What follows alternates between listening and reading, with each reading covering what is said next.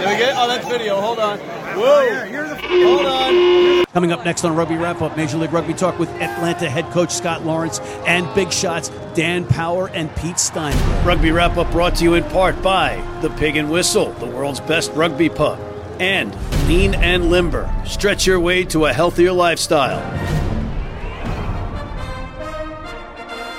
Hey, everybody, welcome back to Rugby Wrap Up. Matt McCarthy in Midtown Manhattan talking Major League Rugby, and we have a mega show for you, ladies and gentlemen. Starting off with the head coach of Rugby ATL, the Atlanta franchise in Major League Rugby, Mr. Scott Lawrence. Scott, welcome. Thanks, Matt. Happy to be here. Honored to be on for the first time. Scott, last week Josh Smith was on this show, and yours truly had to eat a plate of crow this week, it's two full plates of crow as your team is tied with Toronto at the top of the table in the Eastern Conference and tied overall with San Diego for, for first place in the league. None of us supposed experts saw that coming. Well, Josh has certainly earned his right to serve you that crow. Uh, he's done a fantastic job up there in New England, and uh, we're kind of looking at them as some things we can learn from them uh, going into the season. And we certainly learned a little bit before we we went into our second game this week. And like your Free Jacks counterpart, you are one of two American coaches in the league. Do you feel any added pressure being uh, an American? No, not really. I know Josh and I get some credit for being the American coaches, but uh, America is a place where people come to start new lives and new careers. And we've got coaches like Nate Osborne and Greg McWilliams and guys that have made uh, you know our country home, and and I consider them to be Americans as well. Great answer, coach. Great answer. But let's talk a little bit about pathways because these days we've got kids now playing rugby, whether it's touch or even tackle. We have high school programs blossoming. College is feeding Major League Rugby right now. Men's clubs also feeding Major League Rugby because there's no true minor league system yet. But we do have an actual pathway. And Rugby ATL is tapping into that in terms of college players on their roster. I'm just looking through it. You've got guys obviously from Life University. You've got guys from like the likes of Arkansas State, St. Bonaventure, and I was just talking to Tim O'Brien, the head coach at St. Mary's, after their controversial slash epic win over BYU, and that was on the FTF uh, for the fan D1A College Rugby Show. But he was very proud of the fact that four starters between the two teams, between your team and NOLA, were St. Mary's grads, and there would have been five if Holden Youngert had actually suited up. Well, it's pretty exciting to see. I mean, having grown up playing here, it's uh, exciting to see for these players. I'm really grateful to give them the opportunity uh, to do it. It's never been a better time to be a part of rugby in our country. Yeah, you guys have all these college players on your roster, including guys like uh, the two Harleys, Davidson and Wheeler.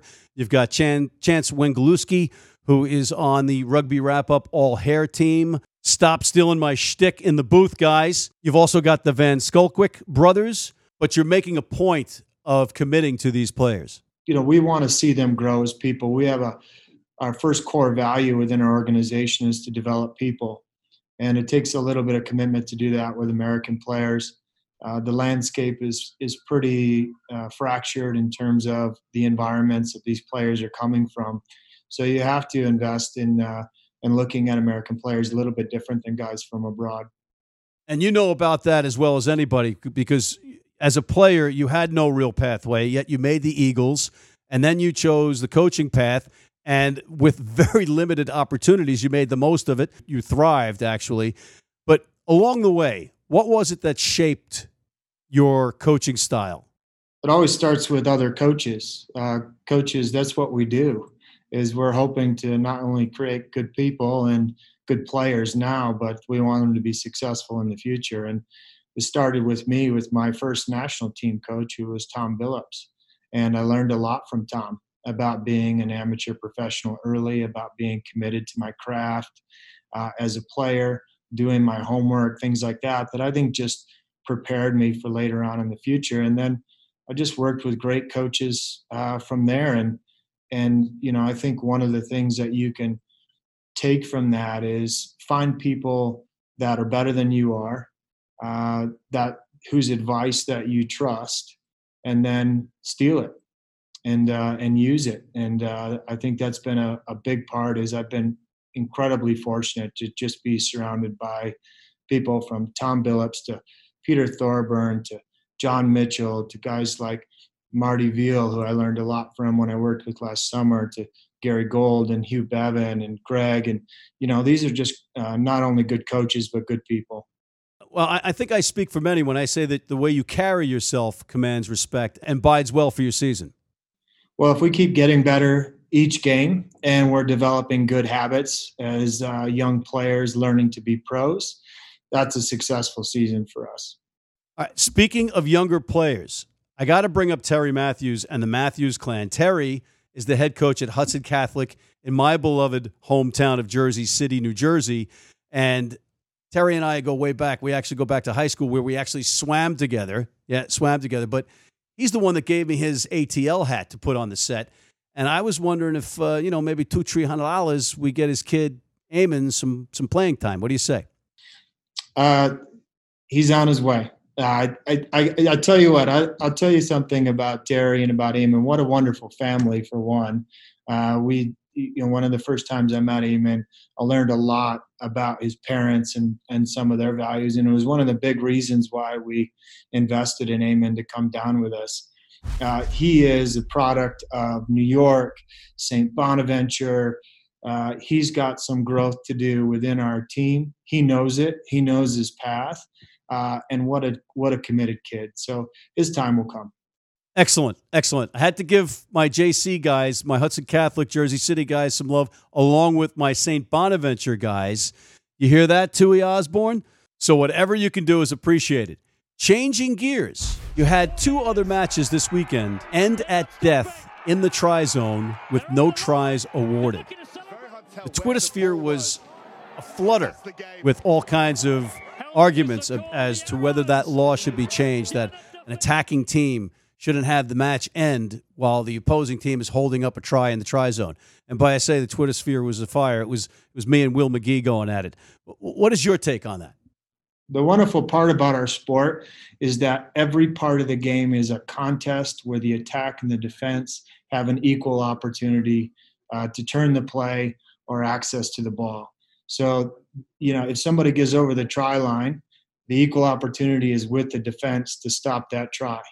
Uh, so I think it's with within the spirit of the game. I think the law reflects it. Yeah, I, I agree with you. I, I think that it's you know it's allowing for gut churning drama and it awards heroic stands on defense. And this is all done with humans making the call because we don't have TMOs yet. But I know we could talk about this stuff all day long, but but you got to go. So the name of the team, Rugby United New York, didn't really have a team name or a mascot. It's organically becoming the Roosters. What do you got with the Rugby ATL? The Attlers, the Rattlers. What do you got? Well, I got a T-shirt from our uh, fan base in the sin bin this week that had a rattlesnake on the on the back, and I know that's been very popular, particularly with you uh, around us being the rattlesnake. So I like it. Uh, you know, I think it uh, represents uh, an early symbol of our country and freedom. And uh, and uh, it's uh, very much uh, Georgia rattlesnakes are a reality that live in my backyard. So I think it's a good it's a good um, mascot for us going forward. There you have it, straight from the skipper's mouth, ladies and gentlemen. And you got to love the the "Don't tread on me" mantra. It's it's more American. Got to love that. But we are definitely out of time, according to what the folks off camera are saying and doing right now. I got to salute you and the organization, specifically your fan base, because they've been great so far. You've got a nice facility down there. I spoke to Marcus Calloway, the owner in Washington during the exhibition match. Regular guy, easy to like. The whole program is easy to like. Well done, sir. Thanks, Matt. The community has been fantastic.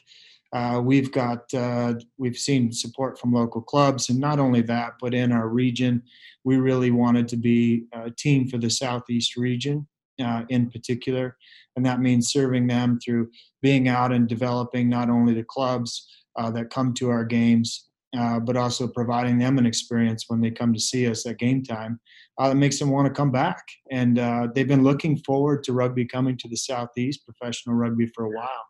Uh, so it's on us to deliver that. Well, it's great for the league that you guys have come out firing as a new franchise.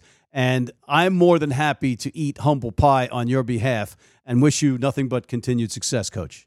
Thanks, Matt. Really appreciate being on. And uh, again, I'm really honored. I've, been, I've watched your show for a while, and uh, and I enjoy all of it. There's good content, good humor, and uh, hopefully I can contribute. Thank you, sir. That's Mr. Scott Lawrence, ladies and gentlemen, head coach of Rugby ATL, the undefeated upstart newbies in Major League Rugby. But don't go anywhere because we have Mr. Dan Power and Mr. Pete Steinberg with more Major League Rugby after this. Join the party at the HSBC LA Sevens International Rugby Tournament. Experience the world's best rugby teams, including the New Zealand All Blacks, England, Ireland, Olympic champion Fiji, and more. All looking to steal the crown from the defending champions, USA. Over 40 games, 16 teams, and non-stop action. Come be a part of the best rugby weekend in America. February 29th and March 1st in Los Angeles. Get your tickets now at la7srugby.com. And we are back. Matt McCarthy in Midtown Manhattan talking Major League Rugby. And ladies and gentlemen, if you're going to follow a Scott Lawrence, you better follow him with some serious star power. And that's exactly what we're doing. We have the two P's, Power and Pete, Pete Steinberg and Dan Power on the horn. Dan, welcome back to the show. Matt, two weeks in a row. Appreciate it, champion. Happy to be back on uh, Rugby Wrap Up. Uh, Dan, I'm going to let Pete address your outfit. Pete, uh, what the doctor's hospital is up with his his uh, outfit? Well, you know, Dan is either just coming out of surgery or about to go into surgery. But despite what he tells the ladies, he is not actually a surgeon. All right, fair enough. You heard it there from Pete, who is always in a booth with Dan someplace uh, for the CBS game of the week. In case you were wondering, oh, wait a minute, I recognize those guys or their voices. All right, let's go to it. We have Vegas. We had four matches in Las Vegas, uh, which made for a, a, very different kind of weekend in Major League Rugby, filling the void of the vacated Vegas Sevens. Let's start off with New England with 33 points. The Warriors scored 39 points, and we had the first of our upsets, if you will. Yeah, a couple of Schultz penalties are the difference there, the six point ball game, but really for the Warriors, they controlled the ball, you know, Matt, better than, than New England did. 61% possession for the game and uh, tough to win when you're not playing in the right part of the field. Um, heartbreak for us, we picked New England. Uh, we were a bit scared after week one going against them with the, the vicious attacks coming from the northeast. But credit to Chris Latham and the Warriors. Way to turn around from a, a rough start to the year. Yeah, hey, Pete, you know, they got the win, which is the most important thing, and they got the points, which will add up at the end. And kudos to Kimball Kjar and co for getting that win. But it took the sinful Free Jacks spending time in the sin bin in Sin City with two ridiculous yellow cards and dopey penalties after it looked like they were going to run the Warriors out of the desert. This was actually a really open, exciting game. Ball in play was a lot, but they had 16 penalties against them. Against a team like Utah, they're going to play territory. They got the territory. They got the possessions. Even though they struggled in the set piece, the set piece for New England looks to be important for them as they compete through the rest of the season. Is it the curse of Deflategate for New England? Did they, or was it just that they were without playmakers? And did Utah find a home in Sin City? TB12's innocent, mate. Belichick, he'd never do a wrong thing. I'm, I'm a Tom Brady fan, so uh, deflate gates, go back to New York, Matt. Who knows? Maybe the week in Vegas wasn't such a great idea. If you've been to Vegas, it is tempting. So, yeah, we'll have to look and see what happens next year if we do the Vegas week and how teams approach that uh, the double weeks there, like uh, New York and New England did. If ever a team's name sounded like they should be playing in Vegas, it's the Gilgronis, right? And you had the AGs, the Austin Gilgronis, versus Rugby United New York. The final score, I should say, was 49 31, Pete. This was a, a, an angry RUNY team that I think came out. They dominated this game. The Gilgronis certainly did some good stuff, and um, they got the bonus point. And for a team like Austin, getting points is important. But Troy Lockyer, he looks like a real player with those two tries. One of those, like 40 meters out, just put his head down and out sprinted everyone else. Yeah, and Troy Lockyer, you know, great, great, great match, man of the match, uh, and the only the only way he got dinged up was slipping on the concrete, which I thought should have been you know covered or a border before you know guys are sprinting through the field. But if he's man of the match, Kyle Sumsion has got to be something because he was a force of nature, Dan. Kyle Sumsion, not only a force, but zero missed tackles for the game. How outstanding is that? When New York missed 33 tackles for the game, which is alarmingly high, which is probably why you see the Gilgronis, you know, coming back late there. And just a, a warning for Pete, mate, stay off Lockyer. My man crushes are my man crushes. You start muscling in on those, we're going to have troubles, pal. You don't want to make the rugby doctor angry at you, Pete, but one final point on that match was I got to toot my own horn. At the Atlas Foundation, Jason Leonard's Atlas Foundation function in New York City, I told none other than our favorite Welsh prop, the legendary Darren Morris, and James English, that Bastareaud might be playing at number eight, and that was Thursday night. Yeah, he was actually very effective at number eight. He'd played number eight at Lyon in the fall in the French um, top 14 and was a real impact. In particular, he's someone from that position that is able to get the ball over the line. He had um, four offloads and was more of an impact. He's still not an 80 minute player, and he may not be exactly what New York wants, but he's definitely more impactful um, in the back row than he is in the centers. Good points. Guys, we have to move along, and we have Houston with 22 points to the Arrows of Toronto 27, the first of two matches that were held up in the try zone without a try at death. And you heard Scott Lawrence say eloquently that it was in the spirit of the game, the law. And yours truly agrees with his take on it. I'm just going to say it a little less eloquently. I think it's just rewarding heroic defense under pressure. What do you think, Dan? I agree, Matt. I, am 100% with you. If you can stop that scoring motion, especially in this game, it looked like with a two player advantage late in the game over the Arrows, the Sabercats were going to steal this. And um, to, to, somehow hold that ball up, I'm not sure how they got under there, but they did. But uh, yeah, you've got to score the try. And if you can play positive defence and stop that, then you don't deserve uh, you don't deserve to lose a game in that situation. Well defended by the Arrows. And Pete, we heard a collective few from the entire nation of Canada because after two dopey game misconduct penalties put them down to 13 men, it seemed like the, the Sabercats had 19 guys on the ice for that final rolling wall sequence. Well, I mean, it was a game of two halves. It was a great first half by Toronto, but this is a new Houston team building off what they did at the end of last year. They came back, and it was really in the penalties, like you said, Dan, that were, were really the turning point that allowed Houston to come back. The thing for me in that last play is you know who was at the back of the mall? A bunch of backs who didn't know to get to the ball to the back of the mall. I think what's really yeah. important is not just that you get the ball down, but you get the ball down clearly enough that the referee can see it. The referee can't see it, he's not going to call it. All right, and then we had our second gut churning, drama filled finish with Seattle and Old Glory. Seattle losing to Old Glory 22 to 28. And I got I got to say it, it, was for me, I don't know if you could see this animation that Johnny Lewis Films is going to present to us with a stick of butter. Butterfingers. Matt Matthew Drew Turner, Brock Staller dropping knock-ons and, ki- and knocking the ball on and kicks. Were they eating popcorn at halftime, Dan? I don't know what's going on in Seattle. Defending champs 0 and 2 and, find themselves, you know, backs against the wall going into their game this week. Um, it, it, was funny as we were flying to New Orleans. Uh, Pete screamed at me because he was up in first class and I was in 32 uh. He screamed at me. He goes, "I can't wait to see the influence that the Beast has in this game."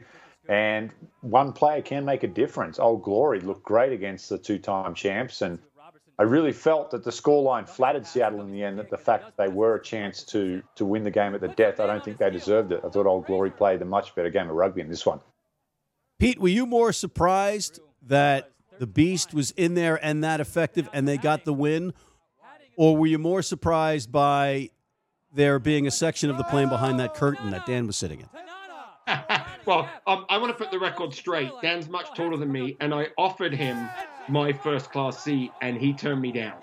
So he can throw that shade as much as he wants, but I was a good partner for him. This game was really interesting to me. You know, Seattle had the shortest off season and they're looking a little short at the start of the season. It's a long season and they expect to pay dividends. I think, later on. Mungo Mason at number seven, he had an amazing game. And Jason Robertson could be one of the finds of the season. He's a fly half from New Zealand. He's small, he's only five seven, but he can kick off both feet, and he scored two tries. And he was someone that the Seattle defense couldn't handle. Next one up Colorado at San Diego. The Raptors on the short end again. And we haven't even seen Joe Pietersen yet. He's still surfing. But that Legion team looks lethal, Daniel. Yeah, it does. And they have uh, rocketed themselves to the top of, of the power rankings or whatever you want to call it.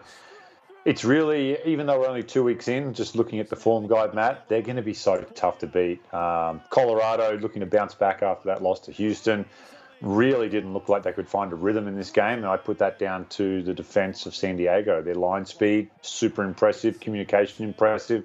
They just seem to have a perfect blend of youth and experience in that side. And they're going to be tough to beat. And Torero Stadium's rocking. So home games for them are going to be tough for away teams to come down there and beat them.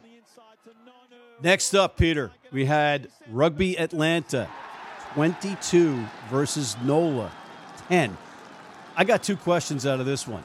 Is anybody but me and Oliver Stone suspicious that four teams scored 22 points in, out of these games? I'm just saying. And they were all, and they were all the away teams, Matt. All the away teams scored 22 points. It was weird.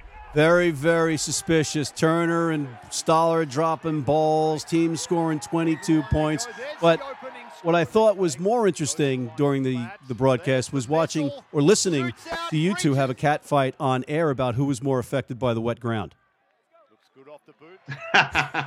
well, the thing for me that really stood out in this game was the Atlanta's defense. Scott Lawrence um, has been the defensive coach for the U.S., and he plays this defense, which is a rugby league defense. It's very aggressive. It's very up in your face. And Nola just did not have an answer for that defense and its physicality. I think Nola will learn a lot from this. Remember, they went they won their first eight games last year and then fell off the wagon. I think that actually for Nate Osborne, losing a game like this early on, not a bad deal. And I have to tell you that that facility down there, airline on the Shrine, that's going to be an amazing place for rugby games um, in uh, in the next couple of years for Nola that that is good to hear because the, the the venue issue has been a big one in this league, and it seems like it's it's it's really taken hold. You had a good one in you got a good one in Atlanta, you got a good one in D.C. It's all looking good there. Uh, but do not go away, ladies and gentlemen. We are going to be back with these gentlemen and their clairvoyance right after this. If you're in New York City and want to watch some great rugby, have some great food, and some great times, go to the world's best rugby pub the Pig and Whistle on West 36th Street.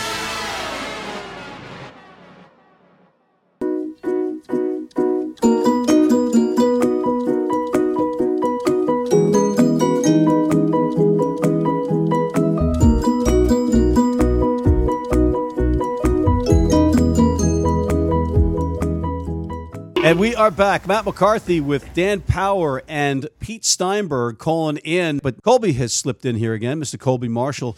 So we're going to have to give him some airtime. Colby, take it away. Yeah, Matt. And as always, I got three things to say. And one is my player of the week, and that's Troy Lockyer. I mean, the magician had a day on Saturday against Austin. He had two tries and a huge interception, really, when Austin was attempting a comeback in the match. I got to know Troy a little bit in RUNY's preseason, and he's a great kid and the sky's really the limit for him. And Matt, I think he's just starting to scratch the surface on what he can do in this league. Next up, my player to watch is Jason Robertson, the fly half from Old Glory in a weekend where fly halves really had a day. Robertson was at the forefront of that. He had two tries, a few conversions, and really had his way with Seattle on the weekend, the defending champion. So interesting to see what he can do moving forward after an impressive performance like that. And lastly, the best player in a losing effort has got to go to Penny Tagai from Austin. If anybody watched that RUNY Austin game, he was hard to miss. I mean, his hustle, his passion. Every time he got the ball, he seemed to make a line break out of nothing. Penny Tagay, my best player in a loss. Thank you, Colby. Now get the Sam Hill off my set so I can welcome Dan and Pete back. Guys, let's get to the upcoming matches. First up, NOLA in Rugby Town. The Raptors need one. Daniel. They certainly do. 0 2. They, they get their first home game of the year. Um, New Orleans coming off a loss, so probably not a great time for the Raptors to get NOLA gold. Uh, I think they'll be pretty disappointed with their game on Sunday. I heard they actually brought in a, an international coach for some consulting work early Monday morning. So if they don't win this week, you can blame him. Uh, his name rhymes with uh, Meat Meinberg. So there you have it. Hot chip. Pete, would you know anything about this international coach brought in for consulting, not named Corbacero? I, I have no idea what Dan is talking about, but I am going to go with Nola in this game. I think the Raptors still have a problem in their scrum. Um, I think it's going to be a challenge for them, um, but I think Nola's going to come back strong, uh, and I think that Nola are going to pull this one out. I tend to agree with both of you on this. And of course, we're making these predictions long before the rosters are out and key bodies could be missing from both sides. But I'm thinking that Nola is going to get some bodies back. I could be wrong. And unfortunately, I think the Raptors are going to start off 0 3 on the season. Next one up Utah goes to Austin. Like, I'm a self proclaimed Gilgroniac. Um, I've been there since day one, uh, 14 days ago. So I love Austin, love what they're doing. But the Warriors, same Warriors team that played against the Free Jacks shows up, it's going to be a, a tough game for Austin. I'll go the Warriors. Pete, this one matches up people that aren't exactly known for drinking against people that are named after a drink. well, I'm with Dan. I love what Austin is doing, but I think it's still a little bit early. I know they've got reinforcements coming in. I don't think they're going to be there in time for this game. Um, you know, Utah looks like that coaching staff is really developing them and they're going to do well. And even though it's away and it's another Bold Stadium down Dan and I were there two weeks ago is a really really nice facility. I think it's a little bit too early for Austin. I'm going to go for Utah. And ironically, I am drinking from the Kool Aid made by the Warriors, and I'm picking the Warriors. Old Glory at Houston. Old Glory riding that momentum. I'll go Old Glory to get the upset down at uh, Aveva Stadium this weekend. Pete, you heard the rugby doctor prescribe a win for Old Glory. Are you going the same route? Dan's right. It's going to be close, but I think the home field advantage gives it to Houston in this game. The Beast versus a saber cat. I'm not sure what kind of animal the Beast actually is, but a saber cat at home. I'm gonna go. I'm gonna go with the Beast in DC. I'm gonna keep. I'm gonna go East Coast, Eastern Conference. I'm staying with my homies. Toronto, visiting the Seawolves. Dan. Uh, Pete and I will be doing this game out in Seattle for uh, CBS Sport. Tough one to call. I'm going to sit right in the fence, Matt, because we have to go out and talk to both coaching staffs, and if we make a prediction, one of the coaching staffs will be disappointed with us, and the other one will be overly happy with us, and we can't have that. So I'll sit on the fence. I'll uh, I'll shoot you a text message and let you know who I think off air. There well, you go, the ultimate fence sitter. Sorry. That's that's not going to fly on this program. You're on this program to pick, and I know that we are way out from the game, uh, but it is a must-win for Seattle. So, Dan, I'm going to need a pick from you. Well, this is the most watched rugby show in America, and I know both coaching staffs, the Americas, I should say, not just America, so I will go for uh, rugby as the big winner oh. in the oh. Pacific Northwest. That, Sorry, Matt. By default, that's the loser of the match. That's the pick he gets, ladies and gentlemen. Peter, are you a little bit more of a man than, than Dan is in this? In this well, one? you know, I was gonna just pick the opposite team of whoever Dan picked. I think it's a, I think it's a close game. I really like Toronto, but I can't believe that Seattle aren't gonna improve. So I'm gonna um, call this one a tie. I'm going with Seattle. Again, A, because I think it's a must win for them, and Toronto can actually afford a loss. And B, I don't want Adrian Balfour in my face. So, RUNY at Atlanta. I will go Atlanta over this only because RUNY is hurting on the injury front right now, and the style that Atlanta play will, will not fall in well to a, a, roster that is is pretty depleted. Interesting, Pete. Can the Rattlers strangle the Roosters? I think it's a close game. I think RUNY have some good firepower. Their line out and their line out mode is still good. But I think this one's going to be a close one, but I think Atlanta's going to pull it out. I'm going to pick the Roosters because uh, I'm afraid of the Butcher, Kyle Sumsion, and uh, Nate Brakeley. The Free Jacks at San Diego. You know, if Leader and uh, Waka Waka Shakira, this is for Africa, play the fullback Beaudein Waaka, um, Free Jacks are going to be in a better shape, but can't pick against San Diego at Torero Stadium with that side and the way they've been playing. I'll go San Diego. I think we have to go with San Diego until they show us that they have a weakness. I'm going with San Diego. Apparently, we're out of time. And on that note, on behalf of Scott Lawrence, Dan Power, Pete Steinberg, and Colby Marshall, I'm Matt McCarthy for Rugby Wrap Up in New York, signing off.